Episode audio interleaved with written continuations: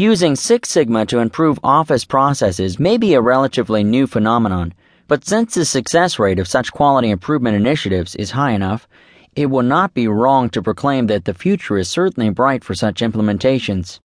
Here we look at how Six Sigma is helping businesses to improve their office processes. 1. Defining quality and efficiency standards.